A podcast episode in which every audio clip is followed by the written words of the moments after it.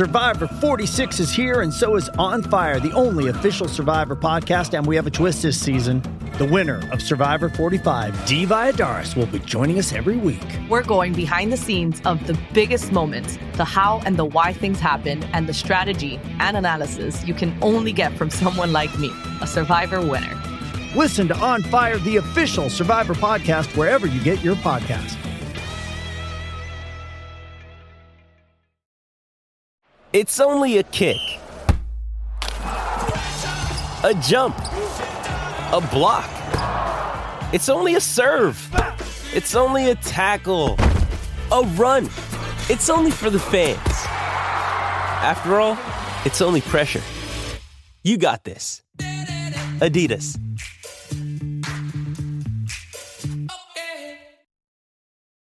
This episode is brought to you by Hyperice, the leader in advanced warm up and recovery technology.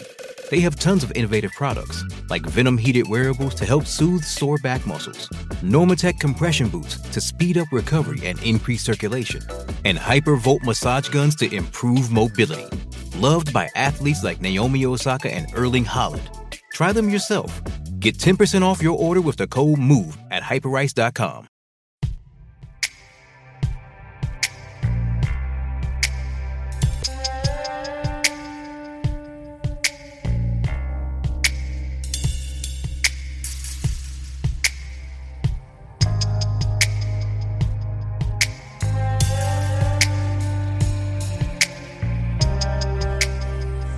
feel like I'm in high school all over again. I'm doing book reports once a week. I'm enjoying this. It is the dark side of the after show. I'm here with my good friend Sean, co creator of this great program. Let the world know who we're going to be talking about today. And I'd say this is probably the most optimistic story we've dealt with so far. Yeah, so for for the benefit of obviously people watching and listening, uh, if you've not already listened to the episode, then please stop right at this moment and go and listen to it first, because there's plenty of spoilers in, in this after show episode. We're talking about the distinguished life and mysterious death of Zora Folley, the once world title challenger in the heavyweight division to Muhammad Ali. Uh, should have had a title challenge earlier on in his career. We will discuss that throughout the course of the episode. But it's a story about a guy who had a seemingly normal life throughout the whole of it, but it's more so the, the demise of Zora Folley, which caused so many conspiracy theories for, for over 40 years, well over 40 years. And this is the first case that we've dealt with where we actually feel like there is a definitive answer to it and there's, you know, there's nothing sort of left unsaid really with this particular one and I was writing up my notes like a true professional while you were talking. So I came back slightly late, but I would like to start this conversation based off of my own YouTube research from when we uh listening to the, the podcast. And there was a big Bill Anderson YouTube account called Death Tours. And I, there was a part of me that wanted to go on a deep, deep dive of Big Bill Anderson's Death Tours because what motivates someone to create the Death Tour thing, but looking at where Folley passed away and the circumstances and really getting a visual gave me some context because I think the theme for me when looking at this, and we're going to go through it to a degree, but it felt like he was almost too nice. He was a stepping stone. He wouldn't hold his ground. And oftentimes, especially outside of boxing, he was taken advantage of. And I felt like of all the characters we've dealt with, I felt the most sorrow, empathy, and compassion for him as a whole because of that trait.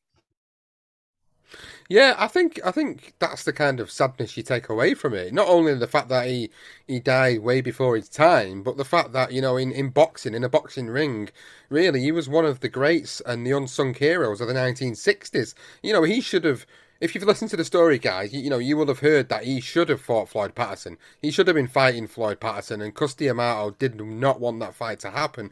Uh, and Cus, Cus was like that back then, and we did allude to a, a, a the Cus D'Amato career profile that we did on Cus and the reasons why you know he he kind of protected Floyd Patterson quite a lot uh, until the inevitable happened with him and Sonny Liston, but you know, for, for Zora Folley, he should have had his shot at the world title against Floyd Patterson years before he fought Muhammad Ali. And when he did fight Muhammad Ali, let's be honest, was he at his best then? No. And I think Angelo Dundee said it best years down the line that, you know, if that Muhammad Ali of 1967 would have fought the Zora Folley, you know, uh, of say 1960, there would have been a different fight. He's not saying that, you know, Zora Folley would have beat Muhammad Ali, but what he's saying is there would have been a completely different fight and would have been a lot trickier and a lot harder for Ali and would have certainly showcased a lot more of his skills uh, and, and, and the true grit in the fight that we've seen from him later on in his career. But I felt quite sad that Zora Folley just didn't he didn't get the opportunity, and it felt like he got to the point where he kind of become kind of the box boxing's not a journeyman, but he was kind of like you know the guy who you have to face to fight the final boss on a game. He was like that guy. He was the guy that everybody had to get through to, to go and fight the world champion of of that era, whomever that may be. Uh, and it felt I felt quite sad for him in that respect, but it also felt like he, you know, he was quite happy overall with his boxing career when it was all said and done. What did you take away from it, Lukie? You know, with, with his actual boxing career and and how he's, you know, how people perceive him now. Well, in 2005, and this is the greatest start, my second time living on my own, I lived in the bottom basement of like a house in Berkeley, California, where there was like this grad student like mansion and I lived in the food cellar which basically probably at some time was where the workers lived and I lived it was really a unique situation because it was like I don't know I had to walk around the house I wasn't allowed to use the backyard it was like just this one quaint area. I'm saying a whole lot of words to say I bought a boxing book because YouTube wasn't really it, I don't even think YouTube existed to my knowledge until the next year where I used it to look up skate videos that I'd always wanted to see skateboarding videos. And Floyd Patterson was basically every single book I would buy that was under three dollars. Every book was about Floyd Patterson. So when I, we Floyd Patterson came up, I'm like, I guess in that era, those books were from the 80s, and the most compelling guy was to write about Floyd Patterson. But I was kind of burnt out on Floyd Patterson because Floyd Patterson, in my equivalent view, is Mike Tyson without the power of Mike Tyson. So he did the Mike Tyson things, didn't have the power, runs into Sonny Liston. I was kind of viewing in this context, uh, Cus D'Amato being like an Eddie Reynoso type figure, very powerful, very strategic.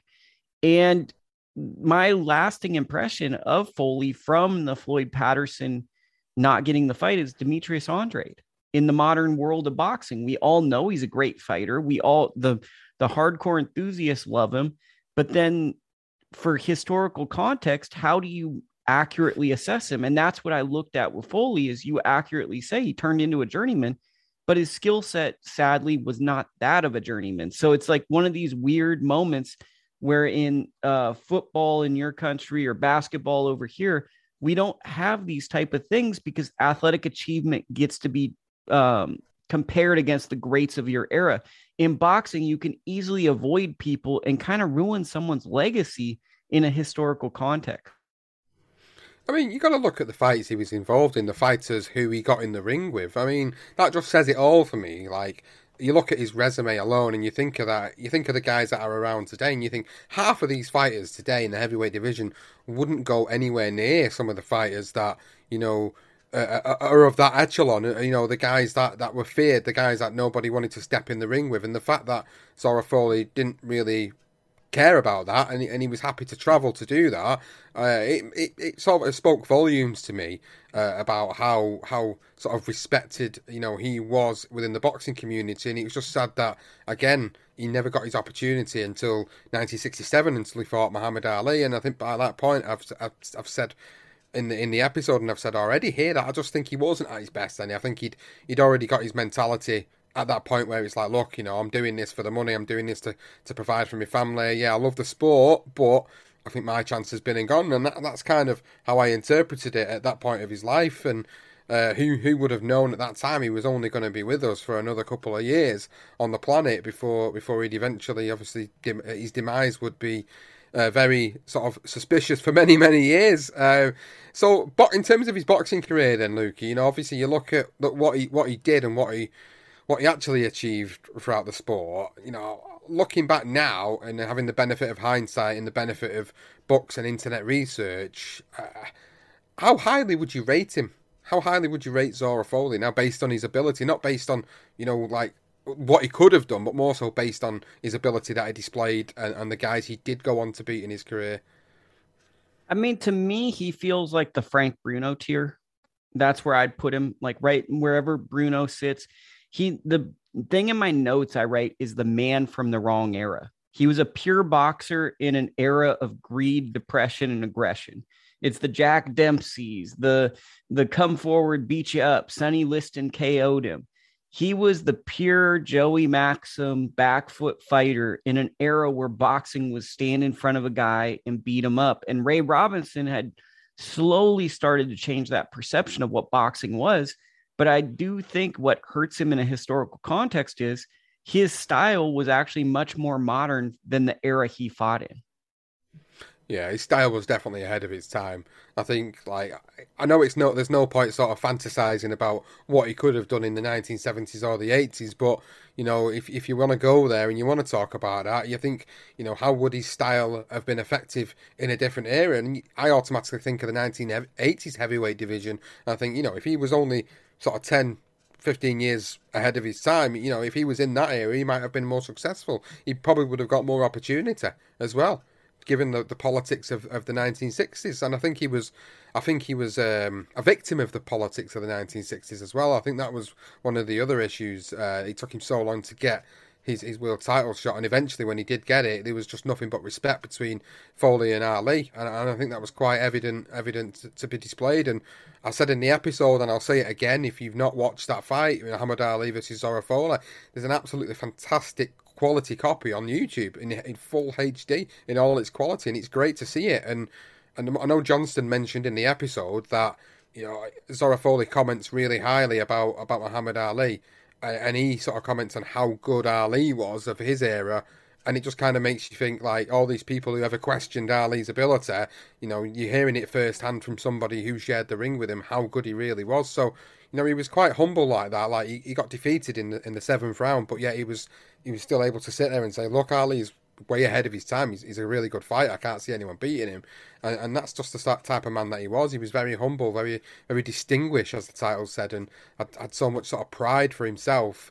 Uh, and he just did things his way. You know, there were certain things where he turned he turned situations down where he could have gone for them, and he, you know he did things on his terms during his boxing career in his life. And and that's what I kind of did like about the story was that you know he was a man that stuck to his principles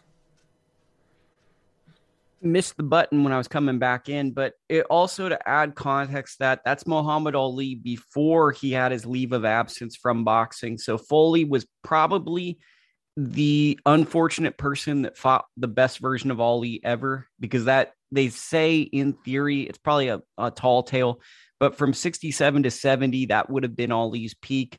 And honestly, we probably wouldn't even think of Ali on a different side if Joe Frazier hadn't have beaten him in 71 of March. So really, like Zora Folley fights Muhammad Ali. I thought it was interesting that he was one of the first people to call Muhammad Ali Muhammad.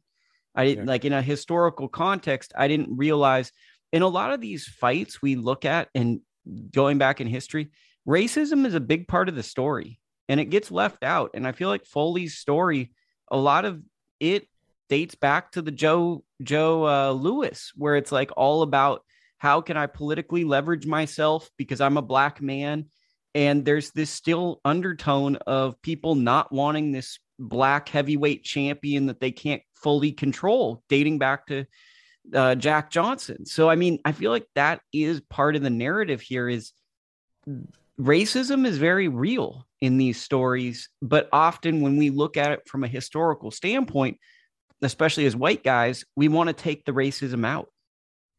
Uh, racism was very evident. I think politics and racism are the two things that, that feature prominently in, in Zora Folley's boxing career and his story. And you think about he's got to be this poster boy for the white hierarchy. He's got to be this, this this good black boy who who basically adheres to the white man's rules, and that's kind of like what he was sort of subjected to. Fortunately, you know, he he kind of just was happy to go along with whatever it was was going on, even though looking back on it now, you can tell there was a, a, a, massive racism involved. The same with Joe Louis. The same, obviously, with Jack Johnson. The difference was Jack Johnson just didn't give a shit. He was happy to do what he was doing and and and get away with it.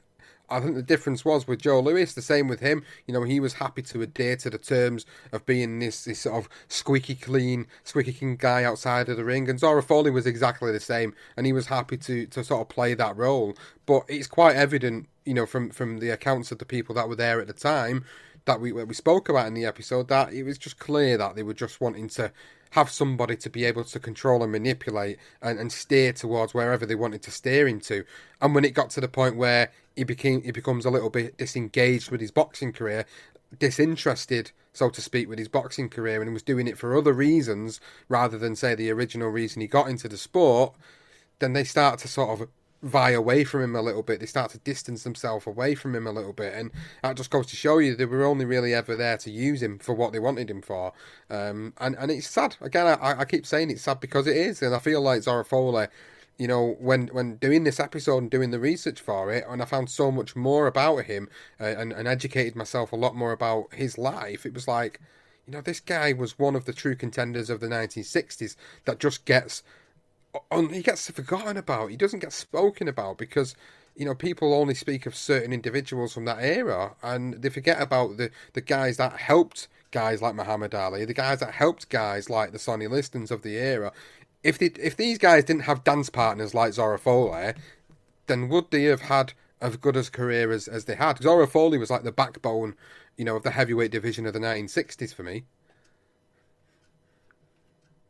And while you were saying that, I was doing editorial notes to come up with something because you you make a great point. You need dance partners to be a legend. It's like how for every Floyd Mayweather, you need to have the Miguel Cottos and the Victor Ortizes. But then as time goes by, people don't have that relationship with those fighters, but they're who made the fighters, the Zab Judahs. So I don't know if you realize this. Zora Folley fought 668 rounds. Sonny Liston fought 268 rounds in contrast, and Muhammad Ali fought four or 548 rounds.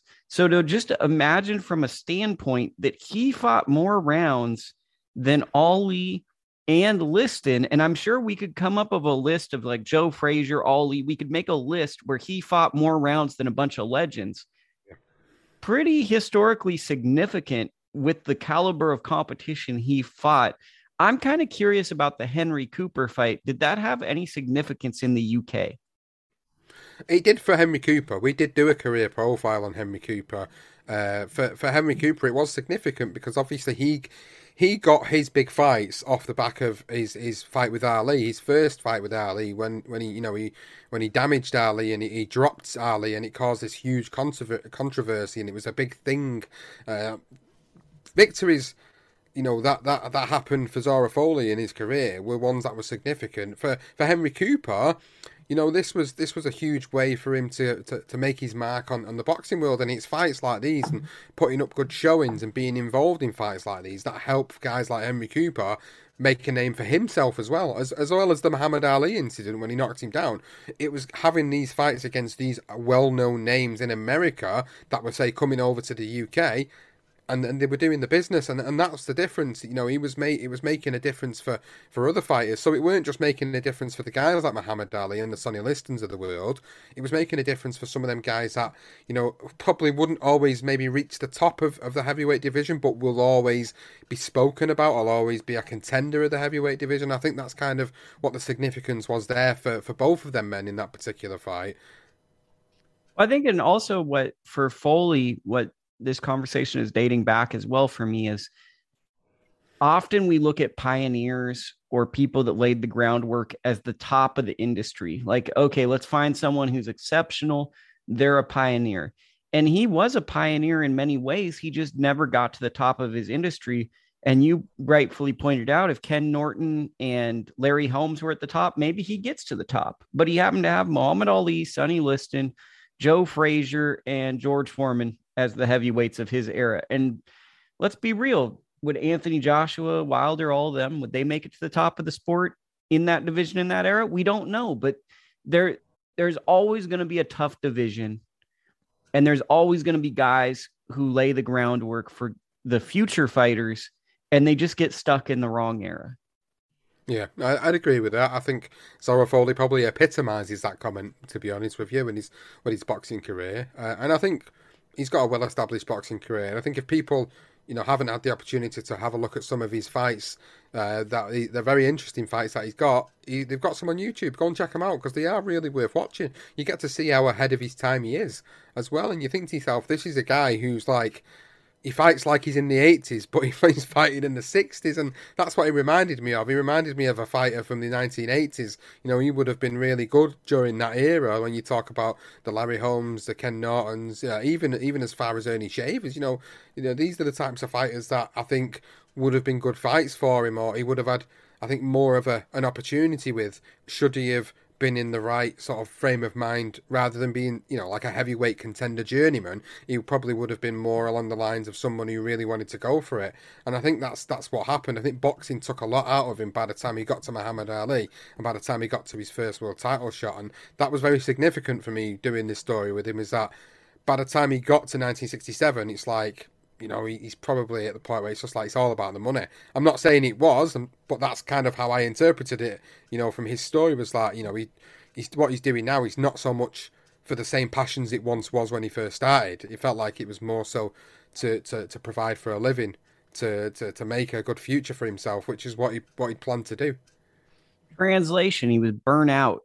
The the sport and the politics had had used and abused him. And by the time he got to Ali, I think he was probably thinking about how can I set myself up financially?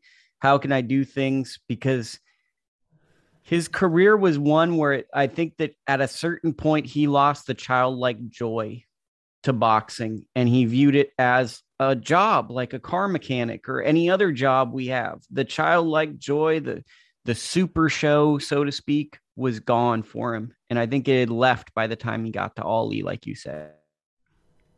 So what what's interesting is obviously how things how things progressed from there for him. Obviously, he becomes a uh, becomes a car salesman from from that point onward. Onwards, once he leaves boxing, he, you know he's not naturally the uh, most gifted of salesmen, but he works at it. He ends up becoming quite successful at it as time goes on. Uh, and and one of the biggest revelations from from this episode that I I never even would have thought about was that it turns out, you know, he was actually playing away from home. And he seemed to have a really good relationship with his wife, Joella. They'd been together since they were so young. They'd had all the kids together. Uh, and and ultimately, he, ends up playing away. Um, well, you know, I can't really condone the fact that he's played away, but it's the fact that what happens as a result of him playing away uh, and going to meet one of his friends, which becomes very significant because that leads to his ultimate downfall and this is this is the part where I'm really interested to discuss with you because this is what you know. If we would have done this episode ten years ago, as Johnston rightly says at the end of our episode, if we would have done this ten years ago, we would have been talking about this like, mm, this is a conspiracy theory. This is there's, there's some evidence here to uncover. Fortunately for us, Marshall Terrill, who wrote the book on Zora Folley, did an absolutely amazing job of being persistent and coming up with the goods and being able to provide I think a reasonable a reasonable and conclusive explanation as to what happened to Zora Folley. Well, I think this is why I enjoy being a part of this program because it it not just makes me have to think deeply about the sport and learn more about the sport, but you're also you're conducting research and i'm sure you and johnston are going to have your own moment where you discover un, unearth something because you guys do extensive research and you really work hard at this and this is why I try to bring as much knowledge as I can do to it because I know the research you put in. But I appreciate the fact that you guys did it now because now there's a there's an ending to it. And we you as well as I know not a lot of people read anymore. So at least bringing an audio format to it gives someone a conclusion a little bit deeper than a Wikipedia uh, three sentence thing. But why don't you set the stage and lay out kind of the untimely because I, I have in my notes WTH, the unpopular what the hell? Because that's basically what what it was. It was it was just it had all the makings of kind of like an LA confidential movie like setting of just I remember um oh I'm doing that thing everyone hates when you do where I forget the guy's name but there was a character in MASH I want to say an old TV show that was found at a roadside motor lodge, kind of killed. And it kind of took me back to watching an Entertainment Tonight episodic program of that. Like that was my vision of this crime scene was that me at nine year old, nine years old looking at that. But set the stage and lay down the fabric for what exactly happened here and was his ultimate demise. So what I alluded to a couple of moments ago was about the fact that he was playing away from home. So he was having an affair with a lady named Anne Young, and a certain individual comes into the picture at this point of the story. Uh, this is the name of Artis Broom. Now, Artis Broom is someone he's been friends with for a long time. Someone who uh, Zora Folley's son described as a bit of a hanger on. And they were Zora Folley's son's words. I think it was Robert Folley that said that. Uh, he was a bit of a hanger on. However, you know, Zora seemed to be really good friends with him and, and his wife and they decided to go to what I believe, from recollection, was a motel. Uh, I think it was the Sands Motel they went to. They all went up met to meet up there for the weekend, uh, having a little bit of a relaxing time away. And what happens is they, they, they, you know they come in late, they check in quite late to the hotel. Uh, they decide they want to go for a little bit of a late night dip in the swimming pool on site.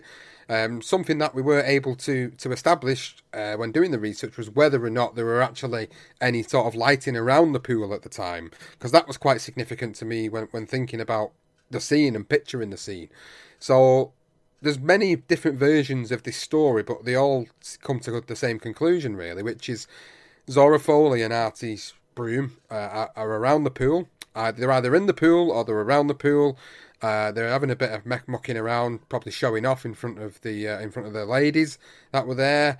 Uh, and ultimately, Zora slips on the edge of the pool. Uh, this is one. This is one story. He slips on the edge of the pool. He lands in. He hits his the back of his head uh, off a cement divider, which divides the adult side of the pool and the children's side of the pool. He hits his head off the back of it. Uh, the, the, the blow was so significant that it actually took his life. Artis jumps in, pulls him out, gets him out.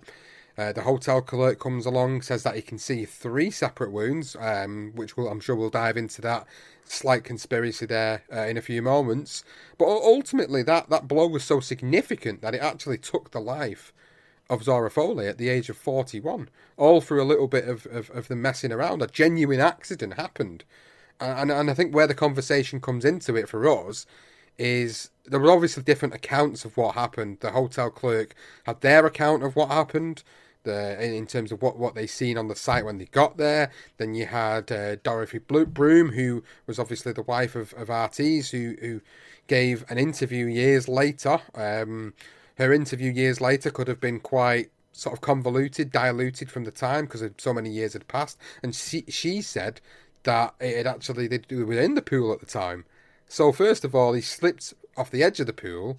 Now he was in the pool when the incident happened. then there's a story that he actually dives into the pool and hits the back of his head. And then there's also a story that Artis actually shoves him into the pool because they reckon that he was actually having an affair with Dorothy behind the other person's back, and Young's back, who, who he was already having an affair with, behind his own wife's back. And the final, the biggest conspiracy theory, which I think kind of get dis- gets dispelled, is the fact that there were no- there were known mob families in and around that particular area where they were living at the time that were in all sorts of, of, of turf wars going on, and that actually, even though Zora Folley didn't have any links or affiliations whatsoever with the mob, apparently two two mobsters were sent and they killed him. So there's many different variables to, to how things go down here. What do you think, uh, Lukie, when you, when you first listened to it? Because I felt like we kind of took people on a bit of a, a teasing journey all the way up until the end, until we gave our opinions on it. I feel first off, I'd like to say while you were breaking that down, there like in my property there was the creepiest noise ever. I'm in an isolated place and it sounded like a motor of a car was outside and i'm somewhere remote. So part of me was like do i go outside and see if someone's there in the middle of this pot? So wasn't full full on because i was doing safety check first in my brain. But what i think is typically in these situations our mind goes to the darkest places the most crazy places but the truth is typically the most obvious one and I do think it was an accident, but I do think because boxing is such a seedy red light district sport, it's so easy for us to think conspiracy, think the mob because of the era, and not just think, you know, maybe it was just an unlucky circumstance and a bad decision.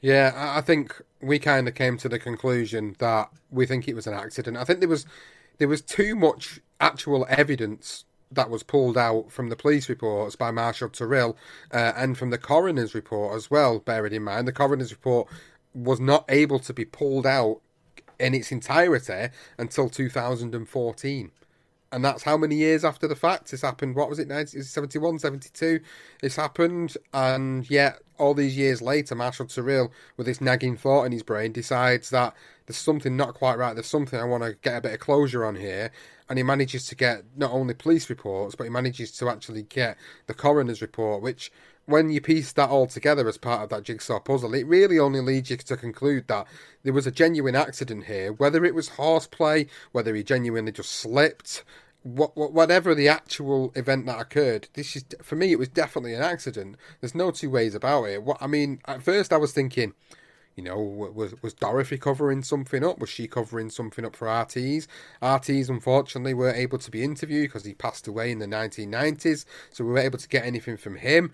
Uh, Dorothy was still alive, obviously, when the interview was done by uh, by Marshall Terrill. He did try to contact Anne Young, but wasn't able to get anything back. So, you know, he did a lot of work into it, and the, a lot of credit does go to him more than more than us, really, because all we've done is brought everything together as a whole story. What he did was the real investigative journalism. He went away and actually went through hundreds of microreel films to be able to find the police reports that were published, and he was able to then get the right interviews with the right people to establish what had actually happened on the night. And it's the eyewitness account, and it's the police report, and the coroner's report. I think them three things for me told the story uh, in, in its purest way, which was that you know, whichever way it actually panned out, this was an accident that happened, uh, a sad accident, and it led to the untimely demise uh, of, of, a great yeah, I mean, I think that the if we think about this like we are there, right? So if if this guy, this big heavyweight guy's doing whatever he's doing, he slips and falls, we're going to go into shock, panic, and self preservation. So it's like, how do we not get arrested? How does anyone believe us? And I think if you work back from that type of thing, of course, no one's going to want to say, hey, man, he slipped, he hurt him, because who's going to really believe that? So the way this story got myth became a myth and the way it trickles down, it makes sense that that's the way it happened because no one wants to come out and say it because everyone's going to be nervous about their their freedom. Yeah, I think so. I think that's what I was kind of getting at in the episode was that you know, even if there was any type of sort of small cover up going on between sort of Dorothy Broom and Artis Broom and, and obviously Anne Young, if there was any sort of small cover up going on, maybe Artis pushed him in by accident and he's fell in, or he's just slipped himself. Whatever the actual outcome of, of what happened from the eyewitness, only they will know what happened at the time. But for me, it was it's kind of like you do take yourself to a place where you think, you know, these people did they just panic? Did he just panic at what happened? Was it a push? Did he mean to push him in? All of a sudden, then he starts to think, "Oh my God, he's going to get arrested for the murder." When he, in reality, it was an accident, and and all them sort of thoughts start to go through your brain. You start to try and rationalize them. Um, people in a panic do different things.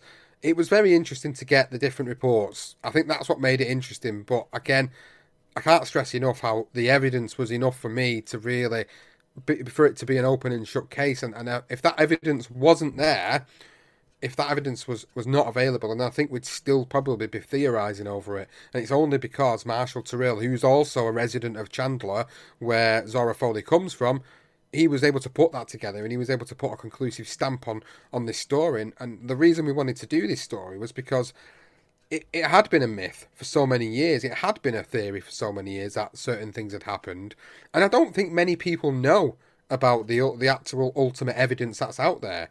And and Marshall did do a book, and it's a great book, by the way, The Distinguished Life and Death of a Gentleman Boxer, Zora Folley. Absolutely brilliant book. Now, not everybody's read that book. Not everybody's had the access to that book, and I think doing an audio format like this and doing this story brings to light how how decent of a man Zora Folley seemed, but also puts to kind of bed, you know, an end to these conspiracy theories and really sort of gives uh, a, a closure for anybody that is a boxing fan that kind of feels like we did really beforehand, which was that Zora Folley died in very mysterious circumstances. Yeah, I've actually like the past couple of days I've been struggling with grieving because I've lost a couple of people, and I saw a parallel between my aunt Mary and Zora Folley, where like they were both just very decent people who didn't get to really finish the way they should have with the way they live. Because typically, when we do Zora Folley type characters, it's like Randy Turpin, where it's like when they pass away, there's kind of a shrugging of the shoulders where it's like, okay, we kind of saw this one coming. With Folley, I feel like there was an underlying feeling of that was a decent guy. We kind of wish that he was still going. And maybe part of part of the folklore is people did like him and they didn't want to believe that it was just an accident that killed him. Like maybe it was part of the grieving. I say all that to start with the grieving is it's hard for me to accept that I've lost some of my loved ones and they just passed away that it that it was that i want to believe it's something fantastical because that's part of the love and the grieving for me i don't want to believe it's just mortality. I, think that's probably a good way to to describe how certain people's feelings and emotions can come into play with with certain stories like this. And obviously you know unfortunately we all have to lose some someone at some point in our life. And sometimes you do kind of feel like you are robbed of of many years of, of these individuals' lives. It's I mean it's happened to me, it's happening to you. It's you know we, we all have to go through this process at some point or another, unfortunately. And the people around Zora Folley are exactly the same. They all had to go through that process of, you know, especially his children. His children must have felt like, wow, my dad can't have died just in an accident. There's no way my dad could. Not only are they getting over the fact that the dad's died, but it comes out that his dad's actually playing away as well. That will have obviously come out that he was with another woman. Whether whether Joella knew about that is is, an, is another question. But you know the fact that his dad's not only playing away, but he's he's died in mysterious circumstances or what feels like mysterious circumstances. I can't imagine the sort of grieving process that they've been through, that they had to go through growing up because surely if it was me and that was my that was my sibling that was my parent i don't think i would have wanted to have believed that's how he died. You don't want to think that a six foot two heavyweight contender heavyweight title challenger against the great muhammad ali Uh, you know, is is reduced to a guy that slips and falls in a pool and dies. You don't want to think like that. You think of people like going out on the shield. You always think about these guys going out as, as fighters. Even Muhammad Ali, even all the way up until the end of him in 2016, as frail and as old and as ill as he looked, you just always seen that sort of glimmer in his eye that, you know, you knew who he was, you knew what he could do at one point. Nobody likes to believe that with, with guys that, you know, unfortunately, guys and girls that pass away untimely. We want to believe it's something else and, and that's the way I think our brains rationalize it. But I think you've you've made a good point, and I kind of you know hope that people are able to after this episode, you know, really sit down, think about it, and think you know actually Zora Folley, great great fighter of the 1960s, really sad ending, but yeah, it was an accident. It, it wasn't mysterious. It was actually an accident, and I think the evidence and the, the facts are there to prove that now, rather than uh, people being able to sit and a conspiracy theory over it. I think people still will. I think there'll still be people out there, and both me and Johnston agreed that there'll still be people out there with the tinfoil hats on that'll sit there and say, "Nope, I don't believe that. It was a cover-up." All three of them, Dorothy, Artis, uh, and Anne Young, there was a big conspiracy between the three of them. There'll always be people out there that'll say that. I mean, I know some of some of Zora Folley's family did feel like it, it wasn't just an accident, but I think the evidence proved it denial is the greatest drug i feel like. Denial has this ability to to make us believe or and i think that the issue with this is maybe the children or the family didn't know this affair was going on. So on top of the death now here's this thing and that's the other hard part about life right? There's a lot of great aspects to you. There's a lot of great aspects to me but there's some really terrible I shouldn't say terrible, but there's some not great things about me that I try to improve all the time. And imagine if I were to pass away and then you saw one of my biggest flaws along with the death. Then you got grieving and you're looking at one of my biggest vulnerabilities, one of my biggest flaws. We see it all the time when someone dies in maybe a DUI or a vehicular manslaughter, where you see that they had alcohol issues and they've passed away or they've killed someone and it seems to heighten the trauma because it's hard to just say man that was a good person but they dealt with demons unless they're a deeply troubled person to the world i think it's hard when someone's able to hide it when that comes crashing down So ultimately, now you've had a chance to digest everything that's gone on with this story. Where does everything sit in your mind with with Zora Folley in terms of what you knew about him, what you know now, and, and how you how you perceive it all now. Now, how you perceive him as a as a fighter, as a man, uh, and and how you perceive what happened to him at the end. Uh, how do I unpin myself? I pin myself. I oh, there we go. Um, how do I perceive him as a man? Well, I mean, I perceive him as one of the best fighters of his era, kind of like an Erislandy Lara. I mean, I had my pro equivalent that my little segment that I kind of made for this show, and I kind of viewed him as Chris Byrd. So that's the way I kind of looked at him as he was a less accomplished Chris Byrd, a guy who, if he was fighting on television, maybe you and me wouldn't be excited, but we'd respect him. He's a respectful. I'm just viewing him like literally as Chris Byrd. Chris Byrd was respectful, always showed up, was maybe a little undersized, box guys breaks off. Sometimes he'd lose but you never really left with a bad feeling about Chris Byrd. And I think that that's the easiest way for me to look at Folley. It's a good comparison. I think it is a good comparison uh, in, in in that regard because obviously you think of Chris Byrd and you think of a guy who was quite small for a heavyweight, and I think that's one thing we haven't mentioned that was mentioned in the story is that he never he never tipped the heavyweight scales. He would have always been a cruiserweight. So technically, he was always fighting heavyweights. He was a cruiser, always fighting heavies all the time. I mean, I know some cruisers do move up and have become successful. Evander Holyfield, David Haye, Alexander Usyk, for example. They're the three standouts that have moved up and become really successful throughout the years. But Zora Folley, technically, is a cruiserweight. You know, he would have been a cruiserweight if that that you know division would have been around then. So he wouldn't have been fighting these guys. He would have been fighting guys, um, probably more so the light heavyweight guys of the time. He would have been looking at some of the fighters of that era. So maybe again, it's if buts and maybes. But if he was fighting a cruiserweight, without a shadow of a doubt for me, he probably would have been a world champion. I, I can't imagine him not being a world champion in the cruiserweight division. But you think about the guys he's getting in the ring with, and and they're always getting in the ring on the night, and they're always heavier than him. They're always tipping the scales, bigger than him. Uh, some of them have got even bigger, bigger natural physiques than him, uh, natural physical advantages than him. But yet he was still able to achieve what he did achieve in his career, which was to to, to go through the, them fights and, and be a title challenger and title contender for, for so many years, and and yet you know, look at look at us speaking about him now, and we're still speaking about him, and still have so much respect for what he's achieved in the sport and what he did in the sport. And it's quite obvious to the natives of Chandler that he, he'll always be a very well respected man in, in boxing circles, and any boxing historian will always speak about what Zora Folley brought to that particular area for the heavyweight division.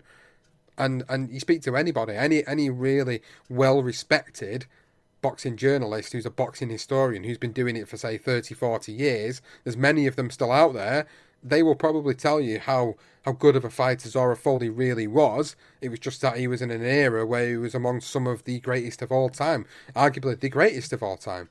Yet, if he would have been a cruiserweight, could he have achieved more? Absolutely, absolutely. I just, I just kind of look at it like, you know, I'm really happy that we've done this story on Zora. I'm really happy that we've brought uh, the attention to, to, to, Zora Folley in, in more, than, more than just a positive light. Yes, there obviously are negatives at the end with his demise, but I feel like we've done justice to, to not just, you know, the way things ended for him, but also the way his life was as well. Yeah, for me, I, like the Byrd comparison is the easiest way for me to think about because, like, imagine if Chris, you make Fight Night video game champion, and you put Muhammad Ali in with Chris Byrd. Like Chris Byrd is probably not going to win the fight, but he's going to be respectful.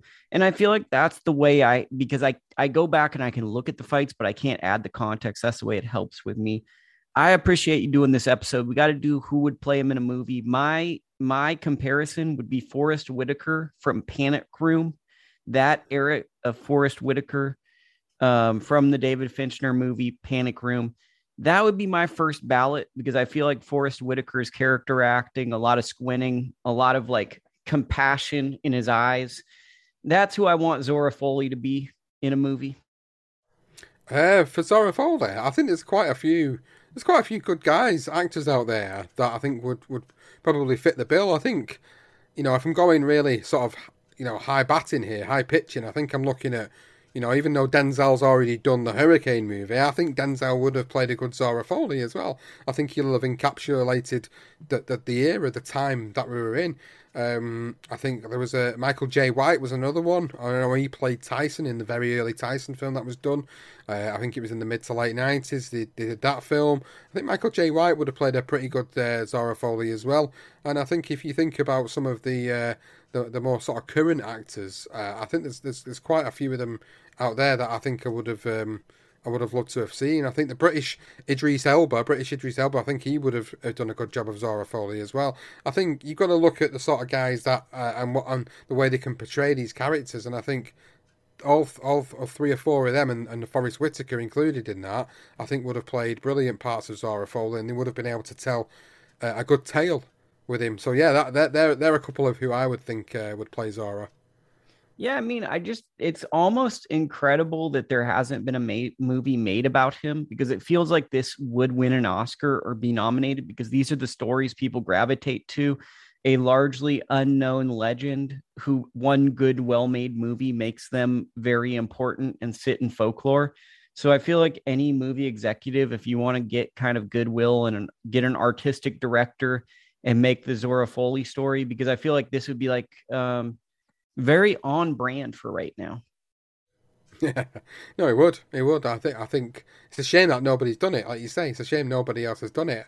Again, which is why we've done something on it. We felt like we needed to put these stories out there about guys like this who are, not not remembered as, as well as what this should be. And he, yes, it's a darker side of boxing. Yes, it's an untimely demise, but it also brings to light a really good side to a to a guy in that era who we've who we've spoke about quite quite highly of in this episode. And I'm I'm quite happy that we've gone for a bit of a, a lighter week for this episode. It has a bit been a bit lighter than the first in the first three episodes, uh, but it's only one week off from from the sort of really crazy stories because next week next week is a, a story which I'm very excited to be telling you. A story that's got so many stories wrapped within it. We're uh, we're going to be talking about Mitch Blood Green next week and his. I'm story, pumped. I'm, this is my feel spot. During COVID, I watched his fight with Tyson probably ten times. The video package, I I didn't even know this is coming. I'm just you get sh- this is sheer childlike joy. Are we? Was me at one time called Mean Mitch Green as well? Green Mitch Green, yeah, yeah. Before he decided to change it because of his uh, uh, affiliation to, to the Bloods and obviously the, the gangs, the Bloods and the Crips. Uh, so we're uh, we, there is other reasons why he calls himself Blood, which we'll go into in that particular episode. But I mean, it's Mitch not Blood that Green... hard to tell. Like like there's a like you know what I mean. Like it, you got like a guy that looks like Tookie Williams, like six foot five, buff and his nickname is Blood, it's not because he likes to give blood to like there there's probably some undertones that are street undertones. And this is I would assume the advent of gangs being kind of formed in America coming out of the Black Panther Party. Like I haven't done any research, but I'd imagine this is like right when the crack era is hitting a lot of like black kind of uh, unionization of poor communities kind of rallying together or kind of getting dismembered through drug addiction. And I think correct me if I'm wrong, but I don't want to step on next week's show, but that would probably be part of the story. Mitch Green surfaces out of this destruction. Well, this is what everybody's going to have to tune in to find out: is uh, what what story are we going to tell about Mitch Blood Green? The most famous story, which is is probably not uncommon to anybody, but the story of the fight outside Dapper Dan's with Mike Tyson. Um, we've got a good few different perspectives on that particular story, so if if anybody really wants to know what a definitive is, or they want to make their mind up about what really happened that night, then what we present in that episode is is factors from different people, including Mitch himself, including Tyson himself. So we're really going to get a, an inside perspective as to how that actually went down. Uh, we've got in, incidents involving him turning up at press conferences in the middle of press conferences, and I'm laughing because I know what's coming up for everybody, and I know that when people listen to this, you'll think bloody hell, Zora Folley and Mitch Blood Green are completely just worlds away. So I am googling him to make sure that he's not still alive. But um yeah, I mean I'm I'm start like I'm not gonna lie, I'm starting to get a little nervous. I'm not that nervous because I'm not in public, but we're going into people that are kind of crazy dudes that are in real life, but we're not disparaging anyone. So it's not that big of a deal. But I am pumped for next week. Mitch Green episode. I'm going to be sitting taking notes. I'm excited. It's really going to be a good one, guys. And and I know what you're saying, Lukie, and I know that people have asked these questions to us before when we present the show. It's like, well, what do you feel about speaking about people that are, are still alive or are still with us? And it was like, well, at the end of the day, like we've always said from day one with this series, we're presenting factual information. We're presenting information from other people that have been around these individuals. We're talking about accounts of people that are well known. We spoke about Ike Ibeabuchi last week and the accounts of Lou DiBella, people that are still very prominent in the boxing world today. And it's the same with Mitch Blood Green. There's a lot of stories from a lot of people uh, that are that are surrounding Mitch Blood Green, uh, words that have come out of his own mouth even. So for, for for us to worry about Mitch Blood Green coming breaking down that door behind you, I wouldn't worry so much about that. I'd I'd, I'd be more sort of wondering, you know, what the reaction's going to be when people hear about all these stories and, and how they're going to perceive them and, and what their opinions are of him and what they already think about him. Have they got their own formed opinions of him? I'm pretty sure most will have, but after listening to this next episode, I think you will find that there is actually a lot more to this individual, uh, a lot more interesting stories, put it that way. Well, I am pumped. I can't wait to get the episode. I, this is going to be one where the minute I get it, I'm going to record it.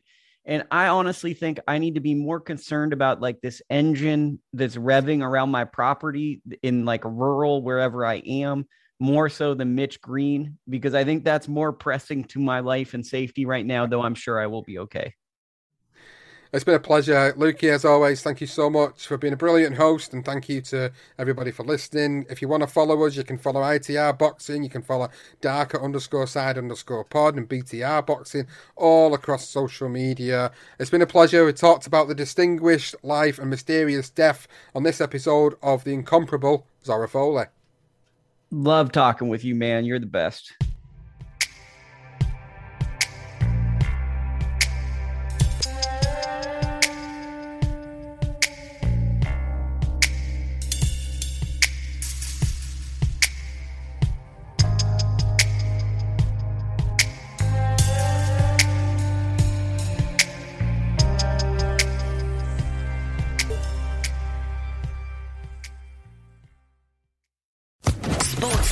Podcast Network.